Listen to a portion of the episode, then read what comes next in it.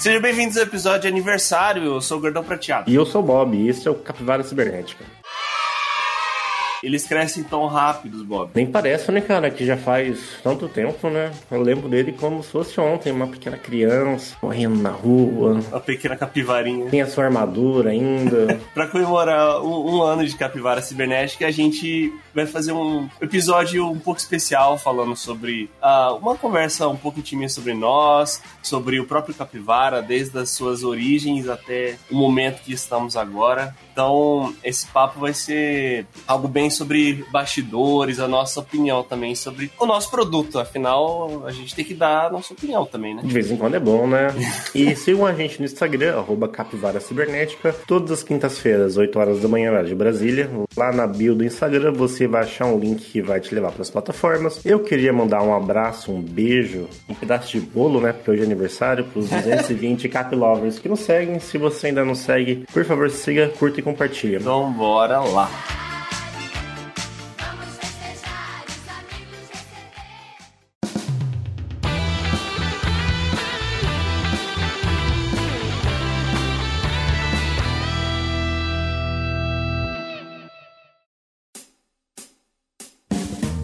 Antes de entrarmos no nosso papo principal, vamos para o nosso bloco de notícias bizarras. E a primeira notícia que nós temos hoje é a seguinte: homem de duzentos quilos contra mulher de cinquenta quilos e dois contra um com um idoso de setenta e cinco anos. Evento de M M A perde totalmente a noção. Ó o pau quebrando, pá, eita boa! Rolou um evento na Rússia, um evento de M M A na Rússia, que os caras simplesmente colocaram a, as lutas mais bizarras que poderiam existir lá pro ringue, pro pessoal assistir. E assim, só pra ter ideia de como que foi o card. Teve o seguinte, uma luta dois contra um entre homens adultos, que do nada um do... Um, do... um técnico entra, assim, pra quem não tá entendendo, foi, essa primeira luta foi assim, começou a treta, dois contra um, né, o que já é um pouco complicado, a pessoa que tava em um cara de duzentos quilos claramente tava tomando uma surra, de repente o técnico pula dentro do octógono, assim, começa a chutar todo mundo, o técnico do outro time entra também,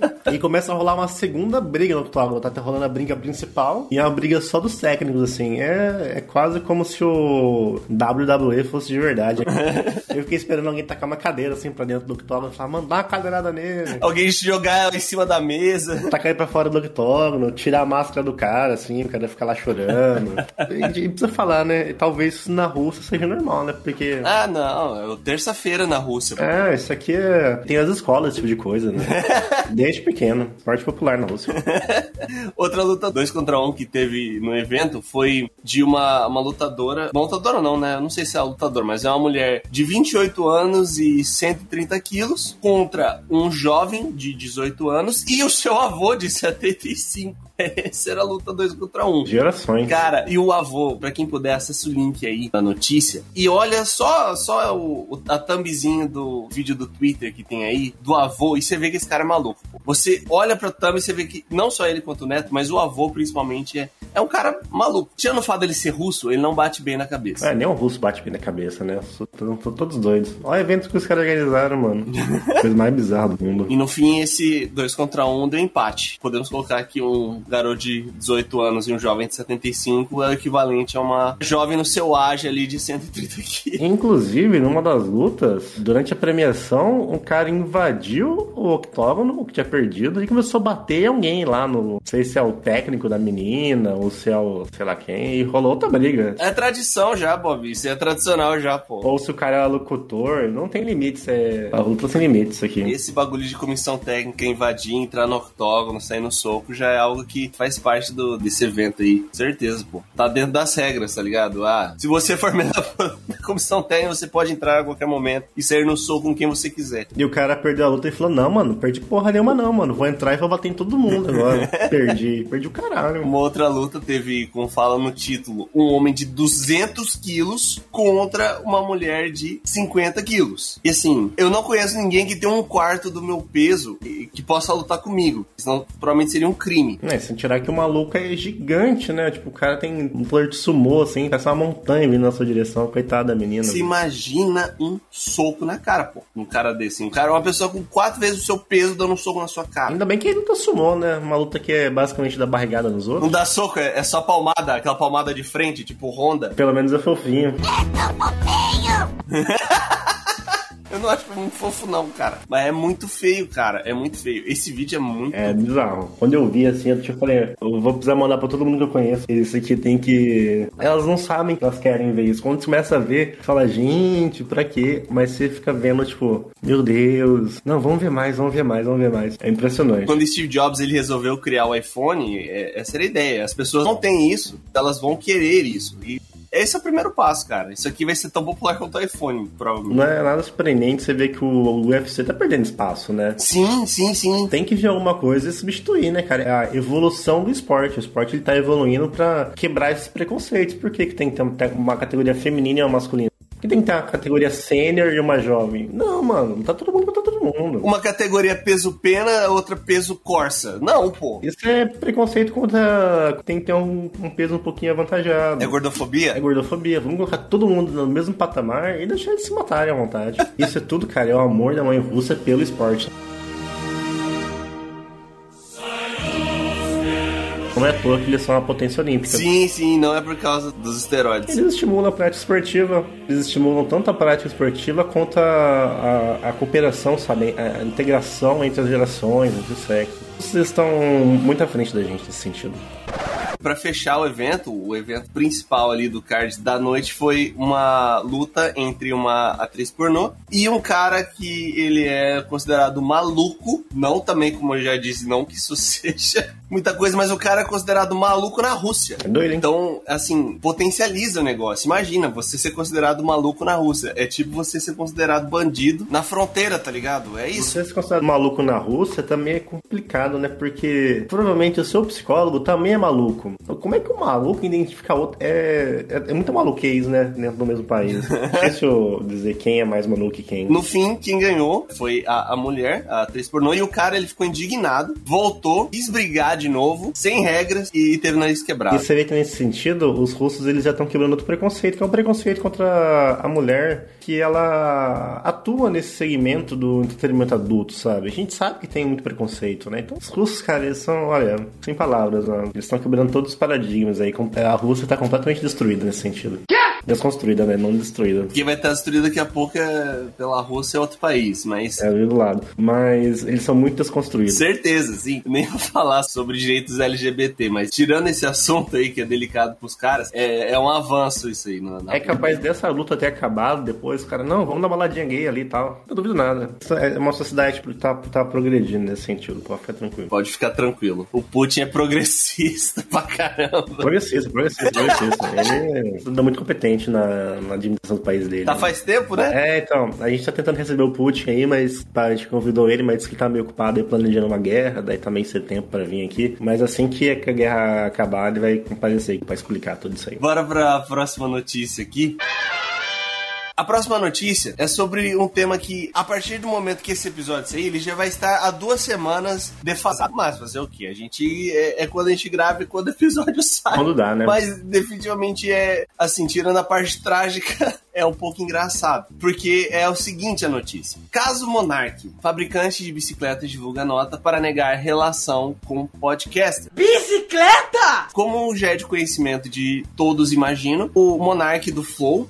Não é mais do Flow, mas o grande Monark que fez parte da nossa infância com seus vídeos de Minecraft. Não, da minha, no jeito de passagem. Monark nunca foi bom em falar coisas legais, ele sempre foi bom em falar coisas absurdas. E aí, em um comentário dele, ele acabou sendo expulso do próprio programa, sendo demitido do próprio programa. E as bicicletas Monark, sim, aquela bicicleta meio antiga, de muita gente usava no mercado. Nem sabia que existia mais isso. Eu nem sabia que eles fabricavam também. A Monark Bicicletas aí divulgou uma nota falando que não tem relação com o podcast. Não temos a ver, não gravamos vídeo, não falamos no YouTube, a gente só faz bicicletas que duram para sempre. Que duram para sempre, isso é verdade, pô. Ah, uma barra circular, se você minimamente limpar ela, ela dura para sempre. Ela é o veículo do fim do mundo, basicamente. O meu sogro, ano retrasado, se não me engano, ele comprou uma Monark, cara. Ele poderia ter comprado uma bicicleta top top, uma... Não sei, eu não manjo de marca direta, minha referência é Shimano. Então vamos supor que Shimano seja uma marca boa. Ele poderia comprar a Shimano, ele comprou a Monark, cara. Porque era o sonho dele ter uma Monark. Coisa de velho isso aí, né? Sim!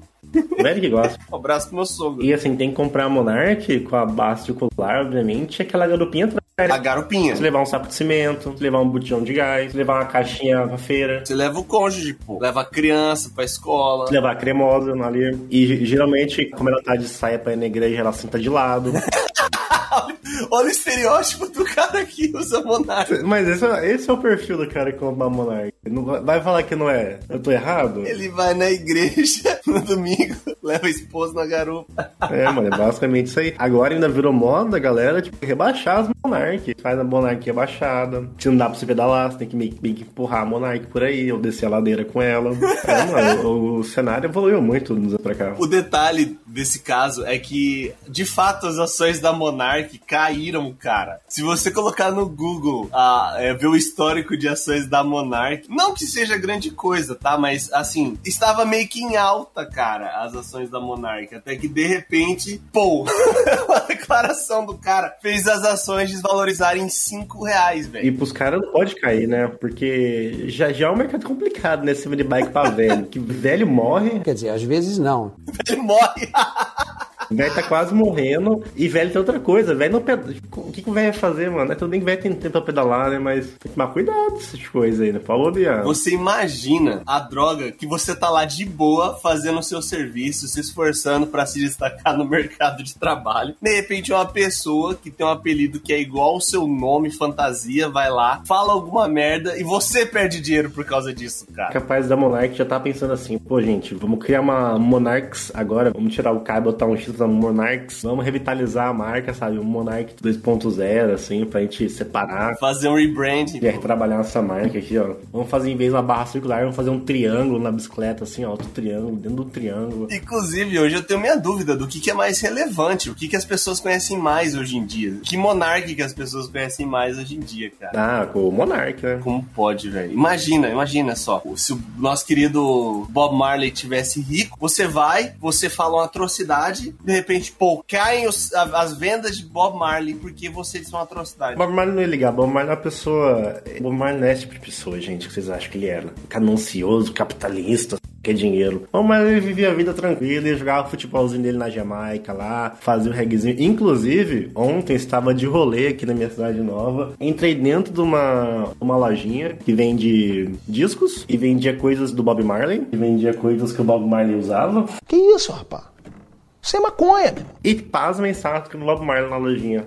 Muito legal. Você vê que o Bob Marley é uma pessoa mais tranquila, dele, assim. Ele não é esse tipo de, de pessoa que se preocupa com o preço da ação do Bob Marley. Você acha que o Bob Marley não emitiria uma nota de repúdio? Ó? Quem emitiria uma nota seria... Você imagina se o Bob Marley estivesse vivo e a galera chamava, chamasse ele de Bob's. Falava, ei, Bob's. O Bob's ia processar o Bob Marley. Por apologias, drogas, é isso? É, não ia querer associar a marca Bob's, que vende milkshake, basicamente... com o Bob Marley do reggae, né? Eu tenho certeza que isso aconteceria. Ah, cara, eu, ó, posso estar fechando portas aqui? Posso. Mas assim, o produto deles é uma droga também. Não, o milkshake é bom, né? Vamos... Ah, bom, assim, é clássico. Boa palavra. É clássico. Mesmo toda a magia de você chamar ele de Ovomaltine, ainda hoje ele não ser mais o Ovomaltine... Pera, como assim não é mais o Ovomaltine? A marca Ovomaltine não tá mais no Bob's, né? Acho que ela tá no Mac agora. Ou ela tá em algum outro rolê. Mas o Ovomaltine tem em todo canto. Tem no Chiquinho também, pô. Não, mas não chama Ovomaltine. Ah! Você pode ir lá, pede com um milkshake. Acho que é crocante agora no Bob's o sabor. Nossa, que decadência, cara. Mas faz muito tempo que isso mudou já, muito tempo. Qual que é sua referência de milkshake no Brasil? O que você fala assim, milkshake, o que você pensa? Ovomaltine, Ovomaltine, é automático. É a referência, mano. Eu, eu, tipo, cara, nunca comi no Bob's, nunca comi, mas... Nunca assim, nunca, nunca? Não, nunca comi. Era ir no shopping e pedir o quê? Pedir um Ovomaltine, mano, que é bom no shopping tomar Ovomaltine, eu vou fazer isso. Quero deixar um recado aí pro nosso querido ouvinte. Ouvinte, se você consome qualquer tipo de produto do Bob's que não seja o milkshake deles, pare imediatamente, por favor. É igual ao McDonald's. No McDonald's você vai comer o quê? Casquinha e cascão. Ah, cara, mas eu tenho o cheddar McMelt, pô. O cheddar McMelt é muito bom, pô. De vez em quando você ainda pede ali no Mac um McFlurry. McFlurry decente. Tem o da Copenhagen lá, que é bom. É, tem umas edições especiais, assim, pro McFlurry Orilaca. Tem o McFlurry paçoca. Sempre tem uma edição especial do McFlurry, McFlurry M and M's, que é basicamente um sundae sem calda e com M and M dentro. É uma puta enganação. Pra mim, o, o, a casquinha de baunilha do McDonald's, assim, é a referência de casquinha de baunilha. E eu gosto muito do, do cascão lá. O Mac Colosso. Mac Colosso. Vem com uma caldinha de chocolate ou caramelo à sua escolha. Vem com um canudinho de wafer. Inclusive, patrocina a gente aí, McDonald's. Pode patrocinar também, Bob's. Só não manda lanche, que é sacanagem, mas... B K também, fica à vontade aí, manda um contato. So, gosto do lanche do B K também. Não, B K é meu sonho de patrocinar. Se o B K me patrocinar, nossa, meu sonho. Eu vou me alimentar de onion rings daí, basicamente. Minha dieta vai se resumir a onion rings e milkshake.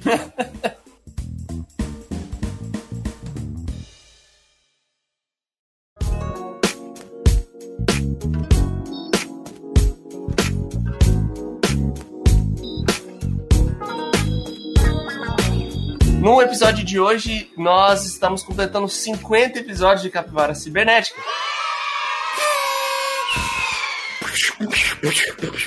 Fogos é difícil. Na Alemanha é assim, o fogo é difícil. Aqui tava proibido comprar fogos durante a pandemia, parada assim. Aí desliberou agora. Aí daí quinta-feira a gente tava jantando ali e veio um vizinho visitar o pessoal aqui. Doido, doido, doido. A gente no prédio, o cara tacando bombinha lá embaixo. Soltou um monte de fogos. dez da noite numa quinta, mano. Puta merda. O irmão doido da porra, velho.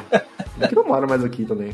Nós resolvemos fazer um episódio um pouquinho especial, falar um pouco sobre o capivara em si, os bastidores. E a gente tem que começar pelo começo. A pessoa que trouxe a ideia de fazer um podcast e falar merda foi o Bob. Então, da onde veio essa ideia, cara? O pessoal pensa nesses podcasts tipo, de três, quatro horas, tipo do Joe Rogan, né? É o Flow. Hoje era a referência, o Flow, pode falar. É o Joe Rogan brasileiro, né? Uhum. É, eu, eu nunca fui muito escutar podcast desse tipo, assim. Eu gostava de escutar programa de rádio, sabe? Os programas de rádio da madrugada, assim, que negócio mais engraçado. Uma época assim eu comecei a escutar o programa do Dinho Coruja, que cara da Danilo Gentili. Sim, sim. E é um programa que não faz o menor sentido, porque ele só fica lá falando um monte de merda, deixa o telefone dele aberto e as pessoas ficam ligando lá pra falar merda com ele, sabe? Eu achava mais engraçado aquele tipo de coisa. Falei, pô, mano, isso é legal isso aqui. E daí a ideia, eu falei, nossa, cara, ia ser legal, sabe? Fazer um negócio assim, tipo, só ficar falando um monte de merda ali durante uma hora, deixar as pessoas ligarem. Daí a ideia foi evoluindo, foi evoluindo. Aí um dia eu falei, pô, cara, vamos fazer um negócio aqui. Da o Luiz falou, pô, queria fazer também, cara. E o Luiz já escutava um monte de podcast, eles pode falar depois, né? O meu sonho, assim, cara, é participar de algum podcast que eu acompanho, um Matando Robôs Gigantes, um Nerdcast, tipo.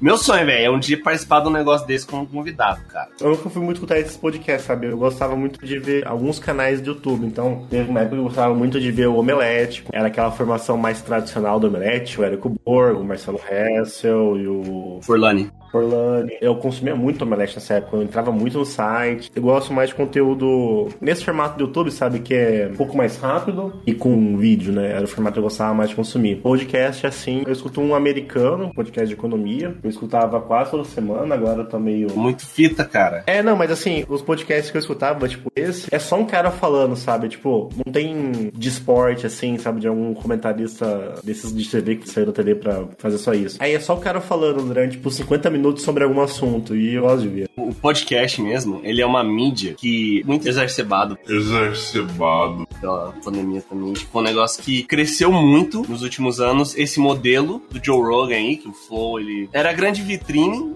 Hoje, por conta de tudo que aconteceu, eu imagino que vai perder espaço para o Podpah. Pra mim, o Flow, ele vai meio que sumir, assim. Os caras vão ficar só fazendo estúdios, sabe, de podcast. Acho que o... Não, não sei se você viu o que aconteceu. O primeiro episódio do Flow, lembrando aos ouvintes que isso foi gravado há duas semanas antes do lançamento desse episódio. Então, não sei o que aconteceu depois disso. Nesse momento, pode estar desabando tudo lá. O Flow, a primeira gravação que eles fizeram sem o Monark, foi só o Igor. Eles mudaram a numeração para um.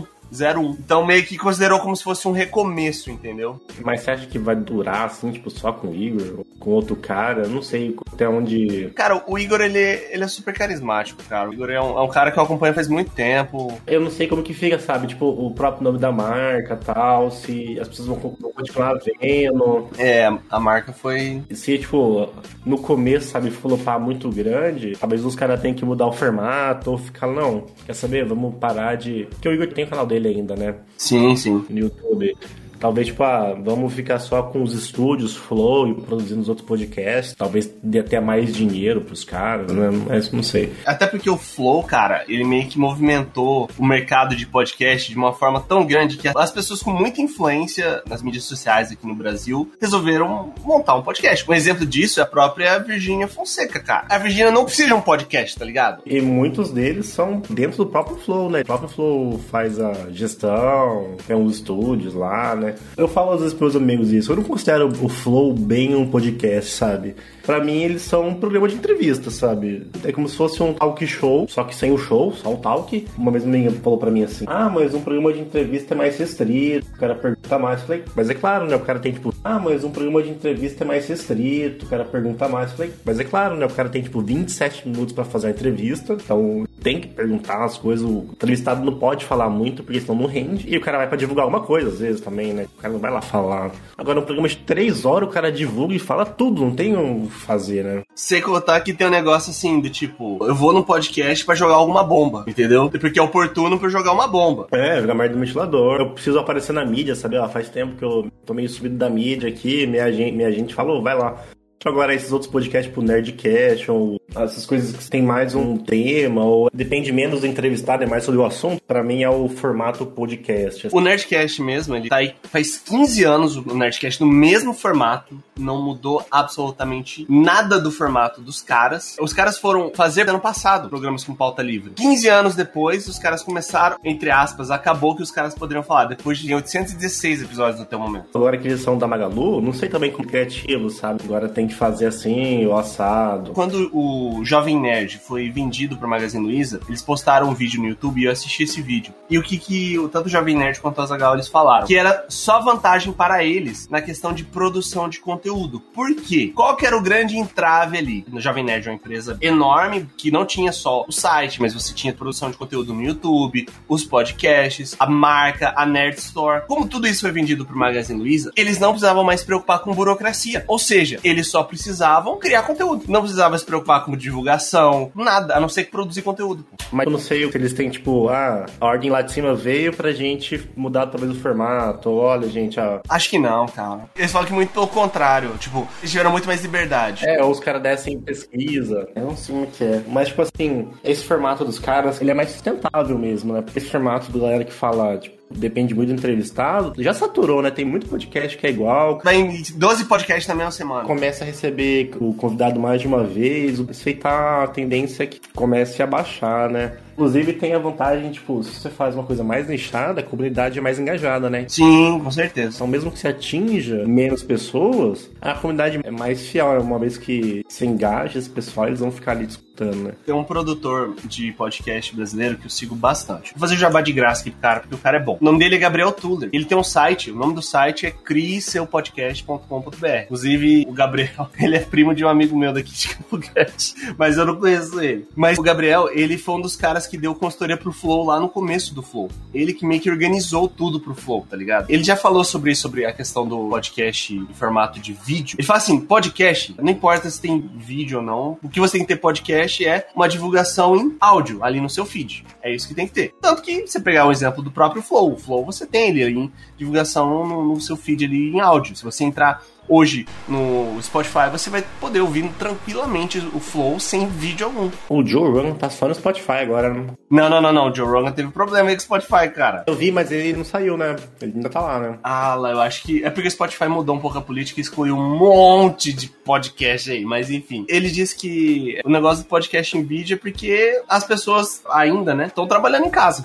É muito mais fácil você assistir um Flow ali de quatro horas quando você tá em casa do que quando você tá no seu serviço. Tem pesquisas que apontam que as pessoas preferem conteúdo em vídeo, no geral. É por isso que o TikTok faz tanto sucesso. Você entra aquele negócio, é um buraco sem saída. Você deixar, mano, você passa o dia inteiro vendo aquilo. O dia inteiro, o dia inteiro. Sim, sim, sim. Mas, voltando lá sobre as origens do Capivara, eu sempre tive vontade, cara, de produzir conteúdo. Eu, tipo, eu tenho muita ideia. O que me falta é habilidade de edição, tempo e dinheiro. Tempo e dinheiro. É o que falta pra todo mundo.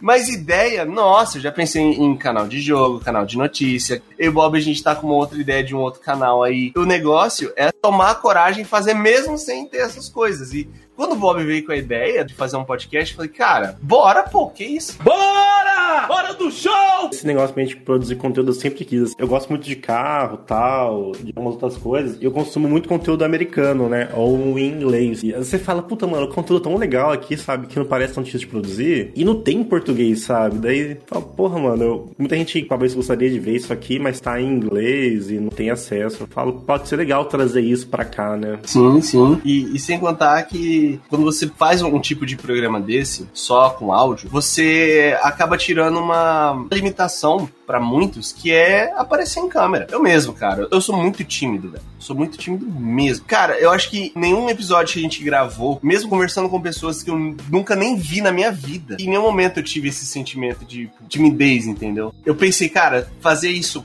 só com áudio, talvez ajude muito do que você tá na frente de uma câmera gravando sozinho. Eu, eu pensava dessa forma. Eu gravei uns vídeos assim, que eu queria lançar um canal no YouTube, né? Quero, né? Eu gravei dois vídeos. É muito bizarro. Começar a falar só pra câmera é muito bizarro. É estranho demais, cara. Você fala, gente, eu tô falando com quem? Eu não conseguia me ver, né? Porque minha câmera tá ali no vira. Nossa, velho. É muito pior, sabe? É igual também aqui no podcast, sabe? Os primeiros episódios é mais complicado você falar ou desenvolver um raciocínio. Você fica meio assim. Com o tempo fica mais natural.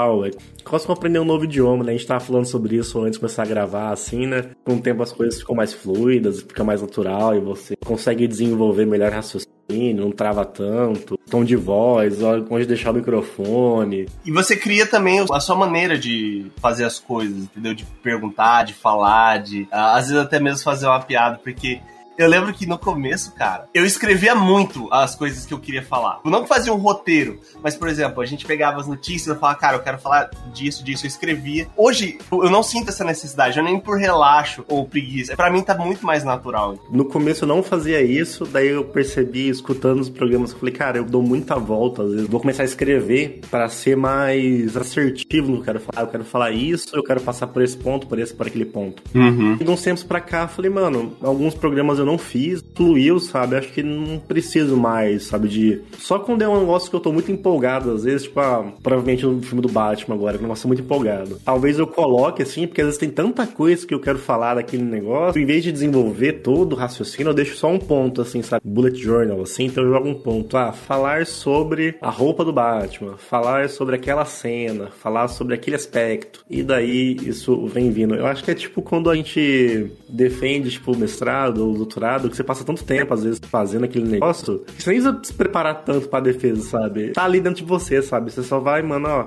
isso aqui era aquilo, isso aqui... quando eu fiz isso, tava pensando isso e não deu certo. É natural. E mudamos pra essa ideia e tal, e foi indo, foi indo, foi indo, foi indo. O engraçado é que, assim, quando a gente começou a elaborar o podcast, foi uma luta pra achar nome, porque o troço difícil, cara. É. Mano. É coisa mais complicada pra qualquer coisa que você fazer. Eu queria abrir uma loja de sorvete, mas como é que estão as vendas de sorvete? Cada um de base aumenta mais e mais, cada temperatura aumenta mais, então a expectativa é mais que o prazo é vender mais, entendeu? Achar nome é impossível, e assim, mano, um nome legal diz muita coisa. É muito importante. Eu até brinco assim, o pessoal chega em mim e fala, oh, vamos abrir uma empresa disso aqui, isso aqui. Eu falo, tem um nome? Porque se o nome for legal, a gente já começou bem. Agora, se o nome for merda, a chance de errado é muito maior. E você tem que pensar o seguinte, né? A não ser que futuramente você faça um rebrand aí da sua marca, o que as pessoas vão saber é o seu nome. Elas podem nem saber o que você faz, como que você trabalha, como que é a qualidade do seu produto, mas elas vão saber o seu nome. É a primeira coisa que elas vão saber, entendeu? Eu lembro que a gente que achar o um nome pesquisou um monte de coisa e eu ainda falei pro Bob, mano, vamos pegar alguma coisa que de alguma forma identifique da onde que nasceu essa criança aqui. Tem ser o sessenta e sete, né? Vamos surgir do sessenta e sete, porque pra quem não é de Campo Grande ou do Mato Grosso do Sul, o D D D de Campo Grande, aqui de parte do estado, eu não sei. Do estado inteiro, né? É zero sessenta e sete e aqui em Campo Grande virou moda, qualquer coisa que você abre, uma loja, uma loja virtual, um negócio de lanche, é alguma coisa sessenta e sete. Então é sushi sessenta e sete, é sorveteria sessenta e sete, a tabacaria sessenta e sete, conveniência zero sessenta e sete. Uai, a gente tem um grande grupo de pagode aí, o sessenta e sete, pô. Atitude sessenta e sete, eu acho que eles são os precursores aí do sessenta e sete. A gente tem que fugir ao máximo desse sessenta e sete, porque é insuportável, não aguento mais. Pra quem também não mora em Campo Grande, não sabe que aqui as capivaras meio que dominam a paisagem. Tem capivara em tudo que é lugar, então é muito representativo, né? É porque, assim, eu imagino que em diversos cantos aí do Brasil aí deve ter capivara, isso não é, capivara não é um animal exclusivo de Campo Grande, obviamente, mas aqui pra gente, cara, a capivara, ela, pelo fato de às vezes você estar andando na rua e de fato ver uma capivara, isso é bem simbólico. Às vezes não, dependendo de onde você mora, você vê quase todo dia. O negócio é que, assim, eu e o Bob, a gente estudou na... Estudou não, né? A gente ainda tá preso lá na Universidade Federal de Mato Grosso do Sul. Eu, no momento, não. Eu tô com o leve privilégio de estar preso no meu quarto de onze metros quadrados na Alemanha. Quase uma cadeia. Na U F M S, inclusive, pro ouvinte que nunca viu isso, é muito legal você colocar no, no YouTube, você escrever capivara U F M S e você vai entender o que acontece lá. Porque é basicamente as capivaras andando no meio do corredor da universidade. Você tá tranquilo, de repente, pá, passa uma capivara. Às vezes a capivara entra dentro da sala. A faculdade tem blocos que, em volta, a decoração é cocô de capivara, pô. Não, tem muito. É impressionante. É capivara e gato. São dois animais que tem, assim... Você bobeou, se tropeça em um, assim. Você tem que andar sempre atento. À noite, inclusive, acho que elas estão se deslocando pra algum lugar, assim. Elas passam em bandos, assim. Tem que parar o que você tá fazendo para as capivaras passarem. Sim, sim. E passa bonitinho, assim, umas vinte capivaras. Família toda. E também tem um parque aqui em Campo Grande, acho que esse é um, provavelmente o maior ponto turístico daqui de Campo Grande. É um dos maiores parques urbanos do mundo, inclusive. Olha aí, ó, fala, fala aí, fala do Parque das Nações Indígenas. E lá, cara, você tem capivara em todo canto, pô. É um parque que você vê capivara andando tranquilamente no meio das pessoas. E queira ou não, capivara é um rato, o rato é acostumado a andar no meio das pessoas, então é um animal muito simbólico, pô. Capivara é um porquinho da Índia gigante, é um porquinho da Índia sob os esteroides. Exato, que pode arrancar o seu dedo tranquilamente numa mordida. Pelo fato de ser um animal muito presente na nossa vida aqui em Campo Grande, a gente pensa, cara, vamos fazer alguma coisa tipo capivara. E o Bob tinha falado pra gente fazer algo do tipo capivaras elétricas e fazer uma capivara como se fosse um Pikachu. Genial, cara. Era a ideia perfeita, porque a gente tinha um negócio na faculdade, atlética de engenharia, usava coisas do, dos times, as coisas da bandeira e tudo mais. Aí a gente tinha uma ideia sempre, quando a gente ia pra algum jogo, a gente ia viajar pra jogar, que era roubar uma capivara, sequestrar uma capivara da faculdade, tranquilizar ela, obviamente, usando tranquilizantes. Não faço isso. E pintar ela de amarelo e preto, igual um Pikachu, pra gente levar ela de mascote pro jogo. Só que a gente nunca conseguiu tirar esse plano aí do papel. Ouviu, Ibama? Não saiu do papel. E, surpreendentemente, parece que todo nome que você pensa legal, alguém já escolheu. É, é um bagulho bizarro, velho. Já tem, cara. O nome capivara elétrica, inclusive, já existe, cara. Por isso que a gente não usou, mas a ideia inicial era usar isso. E a arte seria uma capivara com o choque do trovão, velho. A capivara ali do Pikachu. Essa era a pegada. Só que existia tanto capivara elétrica quanto capivaras elétricas. Então, não tinha essa possibilidade. Eu não faço ideia se esse povo ainda produz conteúdo com esses nomes, mas não dá, cara. É pedir pra perder o nome. Ah, tomar um strike já era, né, velho? Daí, bolando um monte de coisa, pensando em um monte de nome, qualquer coisa que, tipo, levasse a indicar que, de forma discreta, nós somos deste lugar aqui. De repente, veio a ideia de falar, pô, que tal a gente fazer uma capivara cibernética e pensa como se fosse um negócio assim, meio uma capivara, em vez de usar uma skin do Pikachu, ela usa uma skin do Cyborg, da D C. E ficou perfeito. Um abraço aí pro, pro Thiago Canhete, que fez a arte da capivara. Mano, no primeiro esboço, eu já falei, véi, isso é absurdo. É isso. Isso aqui é incrível, pô. No primeiro esboço, eu falei, véi, isso aqui é massa. Tem futuro. Tamo no caminho certo. E caraca, véi, só foi, mano. Só foi a capivara cibernética. E eu amo. Eu particularmente, eu amo o nome, eu amo o desenho. Engraçado que todo mundo que vem participar fala dentro dos orelhões, do lado do telefone do táxi, assim, ó. Quem que usa táxi, cara? Ah, sei lá, ainda tem, né? O táxi não morreu. O táxi nunca vai morrer. Ai, que susto, Paulão, me arruma, não me susta. Me, me arruma mil reais, Paulão. Essa é a grande origem do nome. Não era pra ser capivara cibernética, mas ainda bem que foi, pô. É só isso, ainda bem que foi, cara.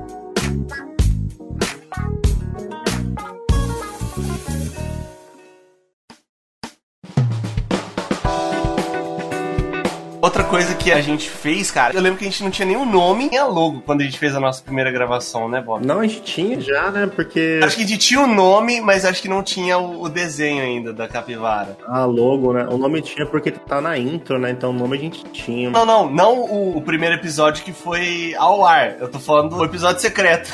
Ah, tá, no piloto. É, não lembro desse. Eu lembro que a gente não tinha microfone, disso eu lembro. A gente veio comprar microfone acho que no quarto ou quinto episódio só. Foi no quarto episódio, foi no quarto quarto episódio que a gente começou a usar esses microfones que a gente usa hoje em dia. Acho que a gente tinha o nome, mas não tinha logo. Eu lembro exatamente do dia que foi, porque foi exatamente no Palmeiras contra Tigres, o Mundial dois mil e vinte, que na verdade foi em dois mil e vinte e um. Não, eu não entendi, mas tô compreendendo. Nossa, velho. Quer dizer que faz exatamente um ano, então. Mais ou menos, né? Foi dia sete de fevereiro de dois mil e vinte e um, a nossa primeira gravação. Ela não foi ao ar, tá, o querido ouvinte? Essa gravação, ela foi um teste que a gente fez. Ela só vai quando a gente começar a ganhar dinheiro. Isso, quando a gente puder monetizar isso aí. Quem quiser escutar, manda uma grana pro meu Pix, é o... Não, brincadeira.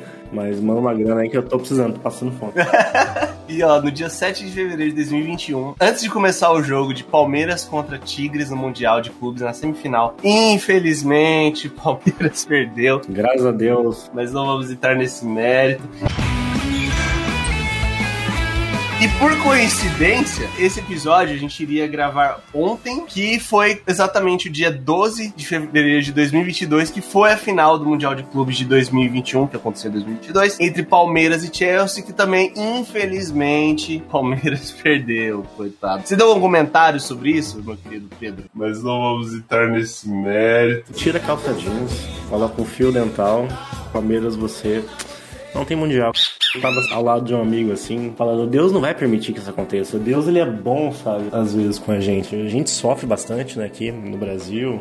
O brasileiro sofre bastante. Pelo menos o meme tem que ter. E, assim, duas piadas não podem morrer no mesmo ano. Espera mais vinte anos, aí trinta anos, aí bota essa piada. E acabar uma música, cara. E acabar uma música, se isso acontecesse. E agora, assim, nunca mais ganhar também, né? Porque agora que esse mundial novo aí que eles querem fazer, nunca mais um brasileiro vai ganhar esse troço. O Corinthians é tão grande que ele ganhou, ele enterrou o torneio. Falou, mano, nem precisa ter mais isso aqui, ó. Vamos fazer outra coisa da vida. Inclusive, seria muito interessante se a final fosse Corinthians e Palmeiras, porque o Corinthians é bom nisso, em jogar final de mundial contra time brasileiro. O Corinthians é bom jogando final de mundial contra qualquer um. O Corinthians nunca perdeu um final de mundial. Vou além, tá? O Corinthians nunca perdeu um jogo de mundial.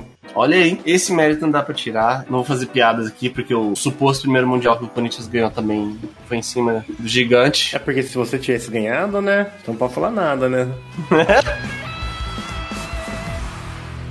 O que aconteceu nessa gravação secreta aí? A gente tinha combinado de fazer um teste. Tipo, a gente gravava, sei lá, meia hora, quarenta minutos, sobre qualquer coisa, cara. Falar qualquer merda. E eu ia editar pra ver como ficava, porque a gente testava tanto o microfone que a gente tinha, a gente testava um método que a gente usa um bot do Discord pra gravar. E aí, eu queria ver como é que ficava e tal, beleza. Gravamos. Eu lembro exatamente que faz tempo que eu não escuto ele, mas eu tenho ele salvo aqui, deu uns vinte e cinco minutos de conteúdo editado. Eu lembro que a gente começou falando de Space Jam, depois a gente passou pra Super Bowl. Acho que o Super Bowl, inclusive, ia ser naquele dia também. Inclusive, o Super Bowl é hoje, né, desse ano. Olha aí, olha a coincidência, meu Deus. Super Bowl é hoje.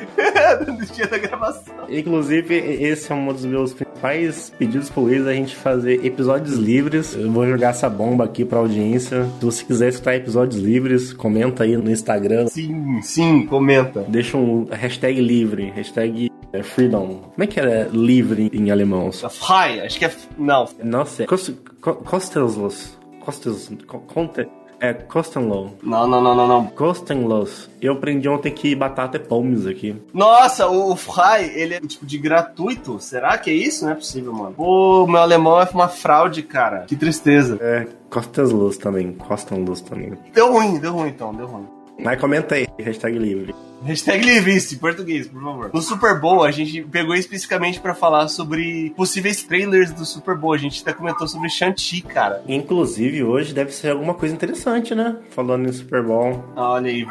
O ouvinte já vai saber o que aconteceu, mas minha especulação aí é que, pelo menos de grandioso assim, sai alguma coisa de Doutor Estranho. Será que vai vir um Batman aí? Um trailer final de Batman? O Batman não precisa, não precisa. Não sei. Ou vai vir tipo um Adão Negro. É que esse ano vai lançar outro trailer agora, né? Não sei do Batman. Ó, oh, o Adão Negro pode sair, cara. Pode sair. Mas pode vir algo interessante de Doutor Estranho mesmo. Eu achei que o, o trailer do Buzz Lightyear ia ser no Super Bowl. Saiu antes, então vamos ver. Inclusive, vou deixar esse trecho na edição. É muito engraçado o que a gente sai falando sobre trailer do Super Bowl e acaba falando sobre dublagem brasileira, velho. Não sei se você lembra disso.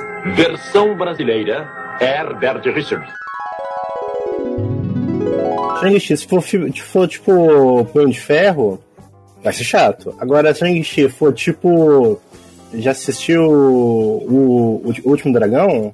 do Último Dragão Branco, do Jean-Claude Van Damme? What? Do Último Dragão Branco? Não, não. O que é do Leroy, que ele fica... Who is the master, Leroy? Agora, quando eu disser quem é o mestre, você diz... Jonah. Nunca vi esse filme, velho. Deixa eu te mandar aqui, peraí. É o Último Dragão. E assistiu A Aventura do Bairro Proibido? Não. Que é do... eu, eu tenho a, a referência, mas graças a Deus nunca assisti. Eu acho que eu quero continuar assim. Nossa, muito bom, velho. A Aventura do Bairro Proibido. Por que que é bom? Porque um filme dos anos oitenta. É, é mó legal, velho. Uma desgraça. Não, é, não é trash, velho. Efeitos práticos terríveis. Nossa, é mó legal, velho. Você não tem cultura suficiente pra absorver. E esse aqui, os efeitos são muito melhores aí. Você tem que ver... Isso? O que que é? Dragão, eu não faço ideia de... Olha os efeitos assim, mano, é muito louco, velho. Se for assim, tipo, nessa pegada, vai ser muito bom, velho. Aí fica, who is the master, Leroy? Ah, Leroy, I, I am the master. Depois eu assisto. Pelo amor de Deus, olha isso, olha essa aura em volta então, desse cara. Nesse... Eu, eu dou... Não, eu não, dou... Não. Ah, esse é o nome do mestre dele lá, que é o, esse carinha aí. O dele é vermelho. Nossa, é da hora pro caralho. Dublado ainda, meu Deus! Caraca, eu vou ouvir monstros da dublagem de oitenta. É, eu tenho em áudio original. Não, não, não, eu quero ouvir dublado. Eu quero ouvir dublado. Eu quero ter essa experiência. Mas é, é muito louco esse filme, velho. É bem da hora. Cara, eu nunca ouvi falar desse filme. O Último Dragão. É, mano, isso aí. Isso aí os caras falam no Chris. Lembra o dia que ele vai ver. Um dia que ele vai no cinema à noite e tal. Mata um cara no cinema, daí ele quer pegar recompensa. É esse filme que eles vão ver, eu acho. E eu, eu, eu falei uma merda gigantesca, né? O, o filme do Van Damme se chama O Grande Dragão Branco, e não O Último Dragão Branco. Nice. É, nossa. O filme do Van Damme não dá pra ver, não. Esse aí é filme de luta legal. Você já assistiu O Último Dragão Branco? É. Oh, caceta! O Grande Dragão Branco? É o filme que ele fica com os olhos muito loucos lá. Isso, que ele... Ah, isso não dá pra ver, velho. Cara, eu assisti, eu acho, que duas vezes esse filme. Duas vezes. Ou... Oh, É, é, é muito legal, cara, esse filme, porque, tipo, ele, ele tem muita coisa boa, principalmente na dublagem, cara. Ele tem o muito bom, mas tijolo não revida. Muito bom, mas tijolo não revida. Mano do céu, é uma loucura. O episódio livre ele tem essa magia, você nunca sabe onde vai parar. É a mesma coisa de você andar na rua sem Google Maps. Você nunca sabe onde vai parar. Você só vai por aí, se divirta. E foi depois disso que a gente falou sobre o, o Palmeiras estar no Mundial, jogando contra o Tigres. E acabou a gente falando sobre o Ibrahimovic, que o Ibrahimovic era o craque. É loucura. O Ibra joga muito, né? Tá louco. Então é muito engraçado, porque eu lembro de estar editando isso, rindo pra caramba, fazendo os cortes, colocando umas edições, colocando fundo e tal. Quando eu vi aquilo feito, aqueles vinte e cinco minutos editados, falei, cara, isso aqui ficou decente, pô. Como se fosse um filho. Inclusive, isso aí a gente tem que falar. O Luiz edita muito bem, cara. Todo mundo falava assim, pô, cara, a edição é muito massa. Porque quando você escuta um podcast desses tradicionais aí de três horas, não tem edição. Sim. Não tem uma pausa, não tem uma musiquinha, sabe? Não tem uma piada, não tem um chuchu beleza, assim, sabe? Aí, quando você consegue editar, né, você põe uma pausa, você põe um meme, você põe uma piada. Ficou mais divertido. E eu acho que isso vem muito da nossa influência, não só da minha de, por exemplo, Pra Matar um Robô Gigante faz isso, mas acho do Pânico, cara. Antônio Nunes. Esse é o compadre Washington. Olha só como ele é feio. Hoje eu não, não escuto tanto. É, eu não escuto mais tanto, mas... Mas antigamente eu via muito Pânico e, cara, eu amava quando tinha, tipo, alguma vinheta no meio, alguma piada, alguma imitação no meio e... Pô, definitivamente, cara. O Pânico influencia muito a nossa edição. Esse é o famoso dezesseis toneladas. Eles faziam, tipo, uns bloquinhos dentro, sabe? Ah, vamos fazer o bloco agora, não sei o que. Aí entra uma vinhetinha, alguém fala uma merda. Mais de uns seis, sete meses pra cá eu parei de escutar o Pânico. Mas eu escutava todo dia, todo dia. Eu achava hilário, velho, hilário. Eu também, eu também. Eu vi o Pânico Retrô, que é provavelmente o pioneiro em canal de cortes aí do YouTube. Eu acho que foi o Pânico Retrô. Cara, eu via muito muito, velho. Só pra ver os caras fazendo piada. Eu gostava muito do André Marinho e das imitações dos caras. De uma época que eu via Pânico todo dia, cara. Todo dia ele na hora do almoço, pá, botava o Pânico pra ouvir. Mas também deu uma, uma parada. Mas o Pânico, diferente desse modelo de podcast aí, ele tem uma trilha de fundo, ele tem uma vinhetinha rolando. Um programa de rádio mais tradicional, né? Sim, sim. Em Campo Grande, ainda quando eu saía de manhã cedo, eu tinha que fazer uma coisa, eu gostava de escutar rádio ainda, sabe? Escutava ali a Blink, tem um Café com Blink. O Café com Blink, ele é muito, muito divertido. É legal de escutar. Tem um programa de tarde também, que é antes daquele da Hora do Trânsito lá, que era mais engraçado também, eu ficava escutando. É que hoje não tem mais tanto, mas... tinha umas rádios antigamente que tinha lá o doutor Pimpolho, passava aqui também, né? É, que era da Jovem Pan, acho que ainda passa lá. Tinha Chuchu Beleza, aí tinha no meio da programação, tipo, uns cortes de piada, assim, umas sketch, né? Do, só no rádio, eu chorava a risada aqui. E foi com esse intuito de poder falar besteira, coisa aleatória, que também a gente colocou ali as nossas notícias bizarras, cara. Porque, da minha concepção, assim, é um momento que tá totalmente fora do tema que a gente propõe naquele episódio, mas pra mim é um momento pra você falar besteira, cara. Você dá uma manchete, sei lá, é, eu falo alguma coisa e de repente, cara, eu não esqueço até hoje, mano, o do Crococó, que você lançou do Crococó, cara. O Crococó, velho. O Crococó é assim, eu tenho que falar de novo aqui, porque é muito importante isso, uma ideia que um amigo meu teve comigo, a gente teve essa ideia, que é lançar o croquejo de galinha, cara. Explica pro ouvinte o que diabos é o croquejo, porque eu não sei eu, qual que é a extensão do croquejo, cara. Você tem ali o, a família Cro, né, de, de petiscos, de, vamos chamar assim... Não, não, salgadinho de isopor. Fala o nome direito. Vamos chamar skinny, né? Skinny. Um nome tradicional. E daí você tem o famoso croquejo, que é um sacão de fandangos do Paraguai, que custa um real. E tem as variações do croquejo, né? Que é o cro presunto. E o cro cebola também. É, o cro cebola eu não tava tão familiarizado assim. O croquejo, ele é aquele formato de lua do Cheetos. O cro presunto é o formato do fandangos de presunto, aquele semiconcha, assim. E o cro cebola, como você deve imaginar, é o formato de cebolito. Que redondinho. É redondinho com furo no meio, né? Aí o que que falta? O cro galinha, que é o cro cocó, porque, né? Galinha, cocó, tá pronto, mano. Até a propaganda tá pronta, velho. É uma oportunidade de marketing, de branding, que as pessoas não enxergam. O cro cocó, cricó. Olha, você pode juntar duas franquias, o cro cocó com o cocoricó. Cocó. Quem conhece a gaita já sabe quem tá chegando. Eu ainda não sei por que que não fizeram isso. É a mesma coisa do, da nossa querida bolacha Nikito. Por que que o Nikito sumiu, cara? Seja lá o que diabos é o Nikito. Eu mandei esses dias pra alguém a propaganda que tinha a propaganda do Nikito, que a Nikito é tipo uma traquinas, né? Só que acho que é um macaco, o bichinho da bolacha. E a propaganda fica: Ei, papito, cadê meu Nikito? Nikito, o biscoito da hora. Ei, papito, cadê meu Nikito? Olha a oportunidade de você trazer um sopro pra cantar essa música. Propaganda ruim, velho, meu Deus. Ei, papito, cadê meu Nikito? Porra, velho. A propaganda é maravilhosa, tá? Você não pode falar isso do Nikito. Inclusive, pro ouvinte, por favor, escutem esse episódio do Crococó, que ele é o episódio doze. Esse foi o episódio mais aleatório que a gente fez, que foi do Adam Sandler, pô. Olha que loucura. Ah, Adam Sandler. Inclusive, assim, a gente tá devendo pro nosso ouvinte um episódio dos Gênios da Comédia, capitaneado por Adam Sandler, que já teve seu episódio, porque ele é muito acima de todo mundo, então ele precisa ter um episódio separado, né? Porque o cara é realmente um gênio. Seguidos ali, muita gente que não gosta, mas quem não gosta é burro. Nossa. Nosso querido Jim Carrey, ele tá ali assim no rabo. Que isso?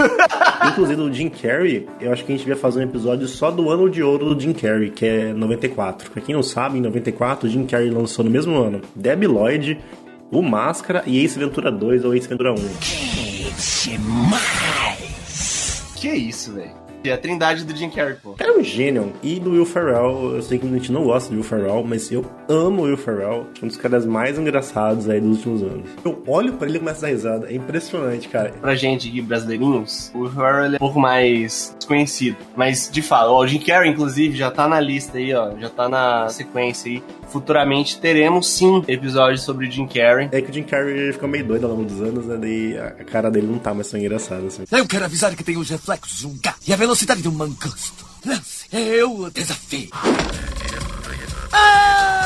E uma curiosidade sobre esse programa do, do Adam Sandler, ele foi tão aleatório, porque na verdade a gente ia gravar outro tema. A gente ia gravar sobre dietas bizarras, você lembra disso? Verdade, aham. Uhum. Estamos devendo esse tema, né? Sim, e infelizmente nosso convidado, ele não pôde gravar e acabou não indo pra frente. A gente ia gravar sábado. Sexta-noite, eu perguntando pro Bob, que tava fazendo um contato, falei, e aí?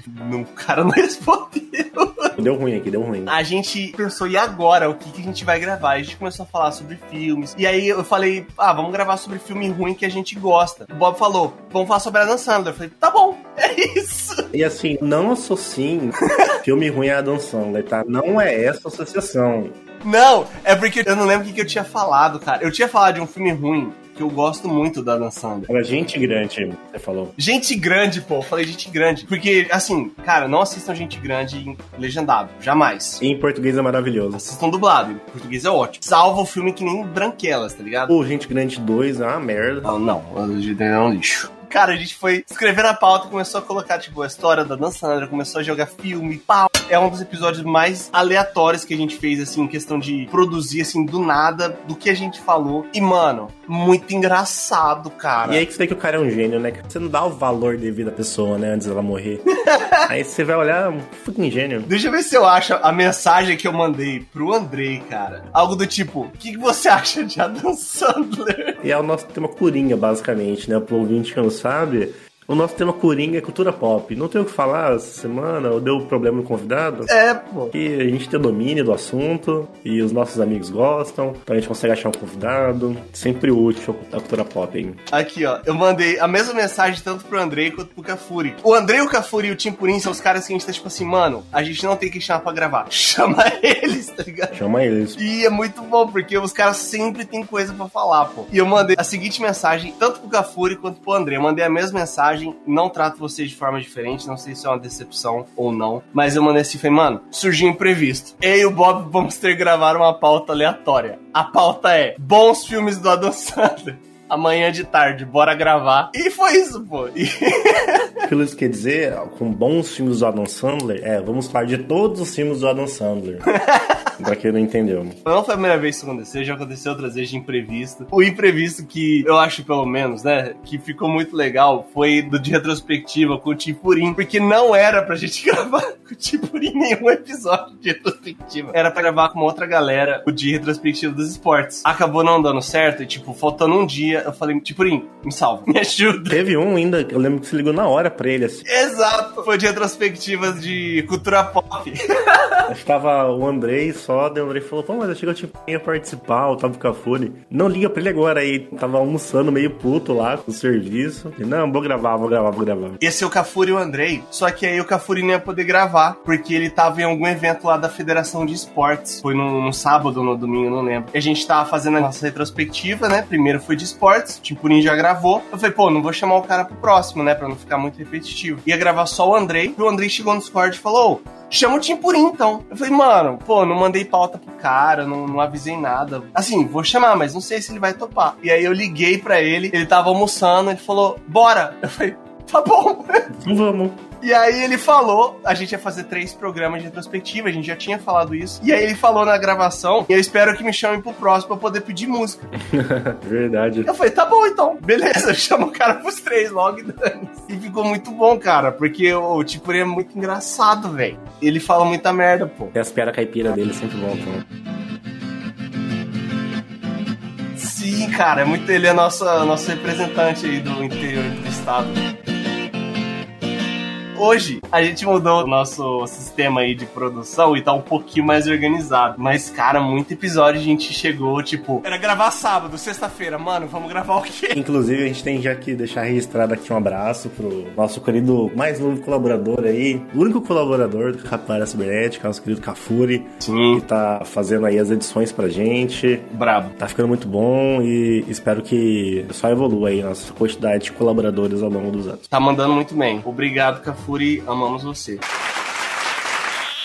Um big beijo. Esse negócio do Cafuri, até outubro, quem editava os episódios de forma integral era eu. Eu editava absolutamente tudo, isso tomava muito tempo. E aí, cara, de repente, de repente não, né? Eu tava precisando estudar, arrumar umas coisas, e eu falei que precisava da ajuda da galera. E o Cafuri se dispôs a me ajudar a editar. E agora, cara, eu ainda edito uma parte, mas quem edita a maior parte dos episódios é o Cafuri. E eu só vou, às vezes, dou uma, uma conferida, falo que tem que mudar. E, cara, no, no geral, tem ficado muito bom, tem mantido a nossa identidade. O Cafuri, ele coloca coloca muitos memes, muitas vinhetas que às vezes eu não pensava e, pô, fica muito bom, cara. A Folha tem boas referências também. É importante a gente com boas referências. E como eu citei também já o, o Tim Purinho, o Andrei também. O Tim Purinho, se pedir pra gravar, assim, só se ele não tiver em, em Campo Grande que ele não grava. Também o Sérgio, ajudou muita gente aí. O Sérgio sempre ajuda. E, inclusive, um dos pontos altos do nosso podcast é o programa de Páscoa. Quem não escutou, vai lá e escute. Um dos programas mais engraçados que eu acho que a gente gravou aí nessa primeira temporada. O episódio do chocolate é incrível. Se for comparar em questão de qualidade de som, eu não lembro o que eu fazia, mas eu acho que eu não deixava tão bom o som quanto é agora. E, cara, é engraçado demais, velho. De longe, dos mais engraçados. Eu acho que o do Adam Sandler é, talvez, ali parecido, mas esse da Páscoa, cara, porra, foi muito engraçado, velho. E uma curiosidade, o Sérgio não gosta de doce. Porra! O pai dele parece meio não, né? Como é que é esse chocolate lá sem açúcar? Ele come chocolate amargo, come cacau. Come níbios de cacau em meio de chocolate. Podemos comer a grama?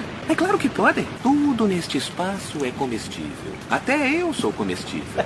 Mais uma coisa de bastidores, assim, eu lembro que a gente gravou com os caras do Cola na Ideia, pô, sobre Campo Grande. Ah, foi legal esse episódio também, cara. O que aconteceu, a gente tava tentando gravar com os caras do, do Cola na Ideia fazia um tempo, e aí sempre acontecia um imprevisto. E a gente foi gravar, tipo, num dia de semana, eu não lembro se era uma sexta, uma quinta. Acho que era uma sexta. Era um dia à noite. Nesse dia, cara, eu comprei um carro. This is the rhythm. Eu sou Alexander de Almeida, tenho trinta e nove anos, sou empresário.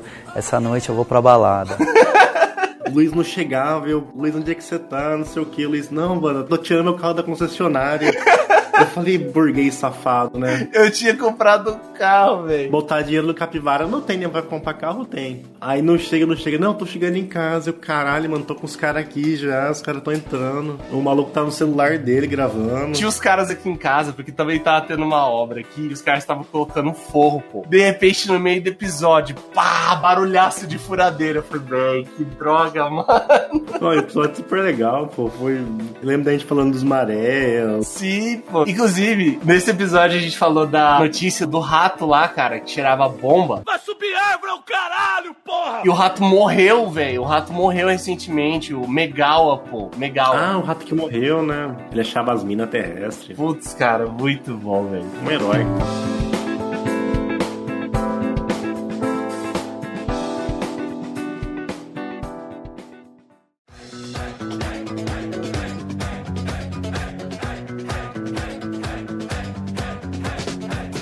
Aproveitar que a gente tá falando de bons momentos aí. Bob, você já falou do, do episódio de chocolate, da dança, mas qual outro episódio, assim, você tem na sua mente como, pá, episódio top, assim, que a gente gravou? Ah, eu gosto muito do da M T V. Da M T V é muito legal, cara. Eu queria muito falar. Esse de Campo Grande foi muito bom.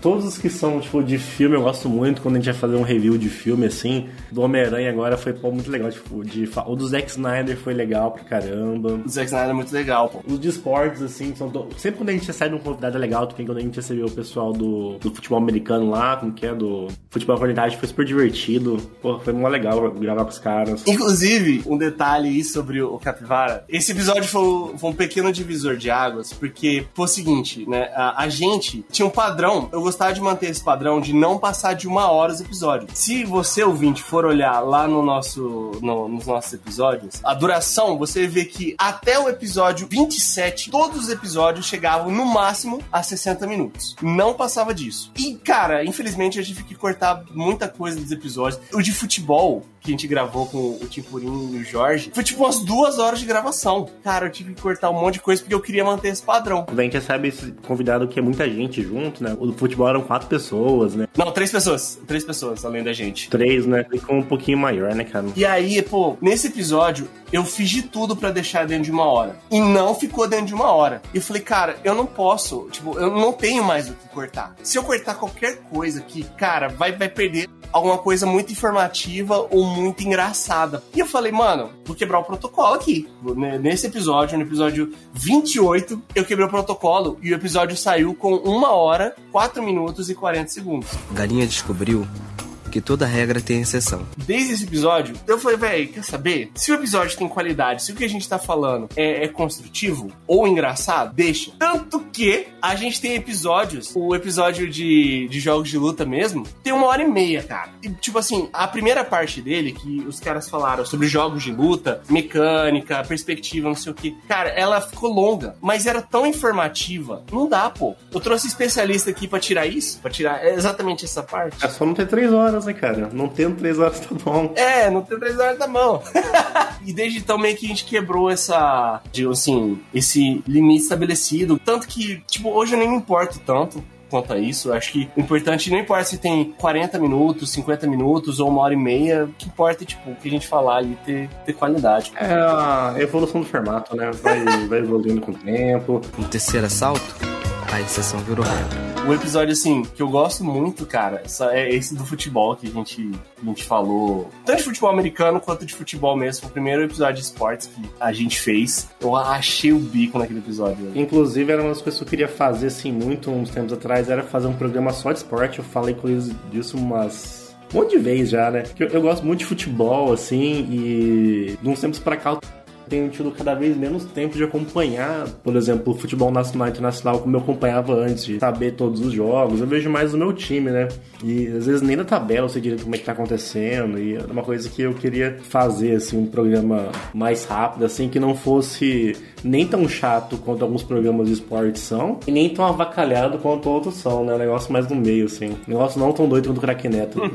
Até porque não dá pra imitar o Crack Neto. E eu adoro o Crack Neto. Quando eu tava no Brasil, eu assisti o Crack Neto todo dia. Ué, dá pra você assistir ainda no YouTube, pô? Que isso? Não, mas tem que passar um horário escroto, né? Aí, vai ser na, o quê? Na, na hora do, da, do lanche? É, vai ser tipo, provavelmente a hora que eu tô indo na academia agora. Inclusive, essa, a, a sua progressão do intercâmbio que você está fazendo no momento, ela foi relatada nos episódios.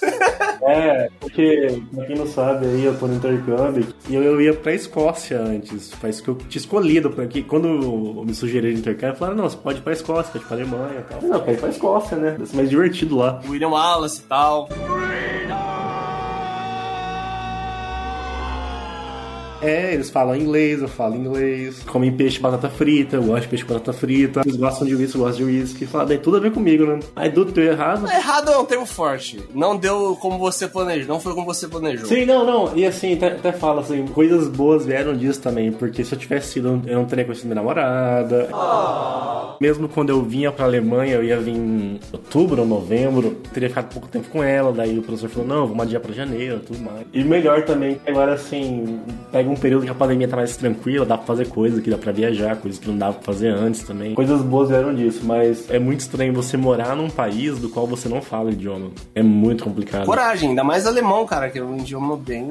Geschlechtsverkehr! Ainda mais aqui na Saxônia, que o alemão dos caras é muito carregado de sotaque. Tem uma palavra aqui que é, tipo, o não deles, que é o, tipo, nein, assim. O jeito que eles falam o não e o sim é do mesmo jeito. Então, às vezes, você não sabe se é sim ou se é não. Olha, e como que fala nein e a do mesmo jeito? É, eles têm uma outra palavra aqui, que é tipo sim, sabe? Que não é o sim do iá, uma outra palavra. E ela parece um nine, daí os caras falam, eles às vezes não sabem se é sim, se é não, se é um talvez. Eu morei num lugar nos Estados Unidos também que os caras não falavam inglês também, falavam alabama... Ab, alabamanês. Alabamanês. This is Alabama accent! É, eu entendo, eu entendo. Isso é reportado em alguns episódios, a gente pegar o, o dos primeiros episódios, acho que do meio do ano passado pra trás, tá, os primeiros vinte ou trinta episódios, você fala sobre ir pra Escócia em alguns deles. Animadíssimo, eu tava assim, nossa, mano, eu tinha passado um tempo só comendo peixe batata frita em casa, eu falei, não, eu vou cem por cento adaptado ao país. Pra acostumar o estômago com fish and chips. cem por cento adaptado ao país. Eu falo, mano, eu adoro comer peixe batata frita. Adoro, eu posso viver disso aqui pra sempre. Ai, caramba. É, Deus lhe dá, Deus lhe tira. Inclusive, eu lembro que, se eu não me engano, deixa eu pegar exatamente o episódio, eu acho que foi o primeiro Top Net que a gente fez, que foi sobre sequências. Eu lembro até hoje que eu mandei um de volta futuro, o Luiz mandou um Shrek dois. Sim, grande Shrek dois, incrível. Esse episódio eu acho sensacional, cara. É muito bom esse episódio. Ó, episódio vinte e cinco, deixa eu só ver se é exatamente ele, que a gente fala da notícia da, do bolo da Lady Di, exato. O bolo da Lady Di. A gente fala do bolo da Lady Di, cara, que é extremamente caro e em determinado momento você fala que você recebeu em libras, por causa do seu intercâmbio na Escócia, você já tava até com, já tinha até recebido do governo. Sim, nossa, recebi, tive que devolver o dinheiro pro governo, gastei. E assim, o Luiz sabe essa história. entre eu receber o dinheiro e eu devolver o dinheiro pro governo, o câmbio subiu muito na, na Libra. Eu perdi novecentos reais na pura besteira. O real desvalorizou. O desvalorizou. Aí eu entrei no site, assim, pra conversar com o cara e falei, mas, mano, eu não recebi tanto, eu não recebi tanto dinheiro, assim. Por que eu tenho que pagar tanto? Ah, quanto tá falando dia. Eu falei, mas, amigo, você me pagou em reais. Se eu devolver o tanto de real que você me deu, é zero o saldo, não tem problema. Ah, veja bem, olha só, a regra é essa. Eu falei, ó, oh, achei uma decisão aqui do S T J que diz outra coisa. Se quiser entrar com processo, você entra, mas daí, né? O seu intercâmbio fica meio assim. Se quiser jogar o seu intercâmbio no ralo. É, né? E você tem uma bolsa aí também que a gente paga, né? Você vai mesmo querer fazer isso. Eu tomou uma ameaça velada, cara. Não, não fizeram essa ameaça, tô brincando, tá? E dá uma merda, né? Porque, eu não sei se o seu intercâmbio foi assim, Luiz. A gente recebe primeiro as duas bolsas, dois meses, uma vez só. Eu não lembro, eu realmente não lembro. Por causa que eu tive que devolver, eu recebi só um mês. Então, tipo, eu vim pra cá com um mês de bolsa. E tá programado pra cair meu próximo mês só em março. Aí, porra, mano, tô, tipo, passando fome aqui, assim, sabe? Passando frio, dormindo na rua. Comendo kebab aqui. Só tem kebab nessa foto da cidade. Você anda um kebab. Kebab e shawarma, pô. É isso, é isso. É chamado é, Doron e... Ah, esqueci o nome do outro, cara. É que tem o kebab que é servido no prato, que acho que é o Dorum. Tem o kebab que ele é enrolado no bagulho lá, que é tipo um shawarma, que é o... Ah, esqueci o nome do bagulho, velho. Tá sabendo mais turco do que alemão. Pô. Não, eu fui comprar carne, os caras não falam inglês. Você fala turco, eu tenho que ir com meu amigo turco comprar carne, com meu amigo paquistanês comprar carne. Eu só aponto pra... É, é. Mas os doces dos caras são incríveis, velho. Recomendo pra todo mundo comer doce turco. E falando incrível, um episódio também que eu acho muito incrível, que também tem mais acesso, é o de One Piece, cara. Eu fiquei muito feliz de gravar esse episódio, porque eu sou extremamente fã de One Piece, velho. Eu virei fã de One Piece por causa desse episódio, porque eu nunca tinha assistido One Piece, e eu tinha um puta preconceito com One Piece, porque eu já tinha visto uns episódios na, na S B T quando passou, assim, mas, ah, nossa, não vou ver um bagulho que tem mil episódios, né? Assisti, acho que cinquenta episódios no final de semana pra gravar, mano. Porra, muito legal, velho, muito legal. Aquela música de abertura do One Piece da primeira temporada, ficou na minha cabeça, tipo, um tempão, velho. O Yar é incrível. E, assim, é um negócio que eu sempre fiquei meio receoso, por causa do Bob, tipo, o Bob nunca ter assistido, é uma parada que, assim, é difícil você falar de, é, de algo sem não ter nem a base. E, cara, eu falei pro Bob, pô, bora gravar e tal. Pô, falou, beleza. De repente, o cara debulhou, o cara debulhou One Piece, pô. Falei, ainda bem que tem no Netflix, eu vou assistir isso aqui, daí eu vi um, vi dois e três, eu não vi, tava uns cinquenta já. Falei, caralho, mano. Aí depois eu vi todos os Netflix, que tem cento e três, cento e cinco episódios, não sei. Ah, agora eu tenho que ver o resto, né, mas aqui o meu vizinho me alertou que aqui a gente não pode baixar torrent, né? Ninguém escapa do pirata alma negra! Ixi! Ah, eu tô meio assim, de onde que eu vou assistir agora. E aí tem que gastar seus euros. Gaste seus euros imediatamente. Não, nem na bala, nem na bala. O episódio também que a gente fez de anime, cara, eu gosto muito. Ô, oh, vira e mexe, eu escuto esse episódio, cara. Vira e mexe, eu escuto, que o episódio que a gente fez de anime na T V aberta. Foi o primeiro episódio que eu acho que o Timpurim gravou com a gente. Uhum. E, cara, eu racho o bico, mano. Eu racho o bico daquele episódio, cara. É muito engraçado, cara. É muito engraçado, velho. É um dos episódios, assim, que eu passei mal. Eu lembro de ter passado mal na gravação de tanto rir, velho. A gente tem que gravar agora um episódio... Tô tentando fazer o Luiz assistir, que é Ted Lasso. Ted Lasso, sim. Tem que assistir Ted Lasso. O Luiz tem que assistir porque a gente tem que falar sobre Ted Lasso. Antes que antes Ted Lasso morra, porque, pelo amor de Deus, eu me lembro Ted Lasso. Incrível. Eu vi Ted Lasso duas vezes, assim, na mesma semana, eu acho. É muito bom, velho. De notícia, Bob, você lembra alguma, assim, que, tipo, te marcou muito, cara? De notícia bizarra? Cara, eu lembro do, da dos avestruz na Austrália. Era avestruz? Acho que uma das primeiras que a gente falou que tinha uns bichos na Austrália doido lá. Do emu, do emu! Emu, é. Caramba, é, foi o episódio... Eu lembro, eu lembro que o, o Thiago, meu aluno, participou desse. Eu acho que foi no de... Era uma coisa de faculdade, eu acho. Estudar online. É, foi da, das, da, das aulas na pandemia, isso. Foi o episódio... dezesseis, cara. A, a notícia... Ah, achei aqui. Eu lembro desse até hoje. O emu, foi o emu, que é um bicho extremamente endêmico da Austrália. Ele tava no aeroporto no Canadá, pô. É, vira e mexe, tem uma notícia que é... Tem um animal perdido em algum lugar. Cara, notícia de animal, acho que é a parada mais recorrente das nossas notícias bizarras. Eu lembro também da, da arara que tava abrindo, fechando a torneira no terminal de ônibus. Foi aqui em Campo Grande. Foi em Campo Grande. Caralho, essa foi engraçada, velho. Cara, eu lembro do de um que o, o Sérgio participou, que foi de alguma coisa de N F T, acho que foi do, do que queimaram o Picasso, cara. Ah, é, queimaram o Picasso e transformaram em N F T. Lembro que desandou, a gente começou a falar de... N F T e você começou a... e você falou que não tinha Pix.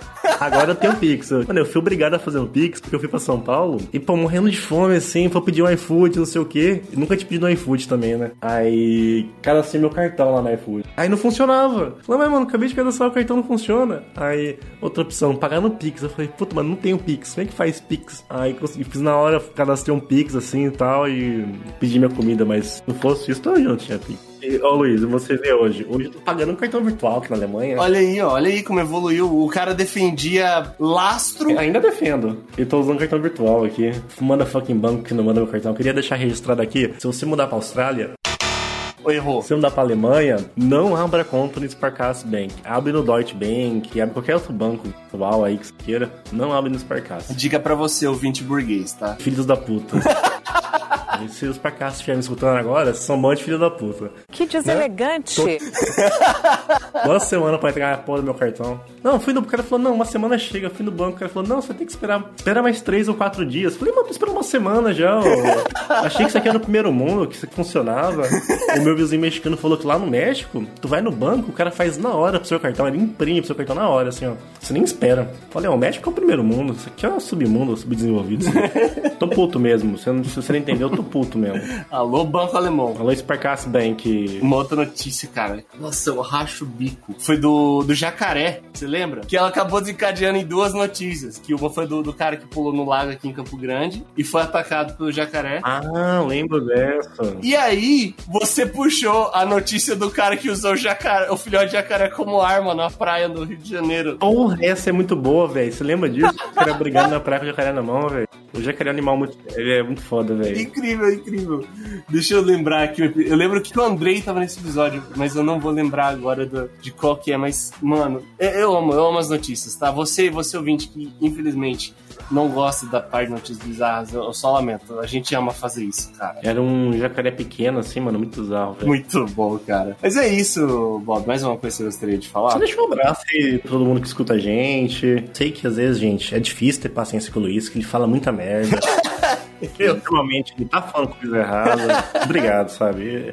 Mas, muito obrigado, continua escutando a gente. E eu peço carecidamente, você que escuta, compartilha lá no seu Instagram, assim, quando estiver escutando. Dá um print na tela, ou vai lá no Spotify, lá tem os botãozinhos compartilhar. Compartilha, fala pro amigo, fala pra mãe. Imprime um adesivo da Capivara que fala na sua academia. Põe na T V da sua academia, se você tem uma academia, põe no T V lá. Não deixa ninguém ver. Inclusive, é, isso é muito importante também. Eu queria também, da minha parte, agradecer os ouvintes aí que têm acompanhado o Capivara, que têm compartilhado. As pessoas que têm gravado com a gente. A gente já gravou com muita gente que a gente nunca viu na vida. Vida. Um exemplo disso foram os dois últimos episódios que a gente gravou com a galera que a gente nunca viu, inclusive. O Cafuri fez meio de campo aí. Obrigado, Cafuri. A gente nunca trocou uma ideia com os caras e, mano, foi super divertido o papo. E, então, obrigado aí todo mundo que já gravou com a gente. Obrigado com as pessoas que nos acompanham. Isso que o Bob falou é realmente importante de compartilhar, divulgar, porque, queira ou não, é, é a forma com que a gente... É, acaba sendo... É, as outras pessoas acabam conhecendo a gente. É pela divulgação. Então, eu peço encarecidamente, ouvinte, você que gosta dessas baboseiras que a gente fala aqui, por favor, compartilhe com o seu coleguinha. E é isso, cara. Fica aí o nosso obrigado e parabéns aí pro Capivara Cibernética. Um ano. Um ano da nossa cria. O grande vai ter o segundo encontro Capivara Cibernética, uma parte das ações, então coloca na agenda já aí. Vou fazer dois anos de Capivara. Então, é isso, gurizada. Muito obrigado e volto sempre.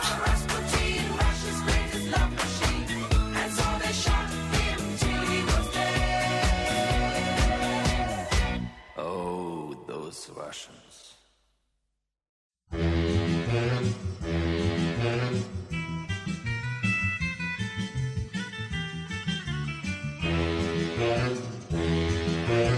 Obrigado por escutar o Capivara Cibernética. Esse é um projeto independente. Então, se você gostou da nossa ideia e se você quer nos apoiar, pode entrar em contato conosco lá no Instagram do Capivara Cibernética. Também fique à vontade para mandar um tema. Valeu, tamo junto!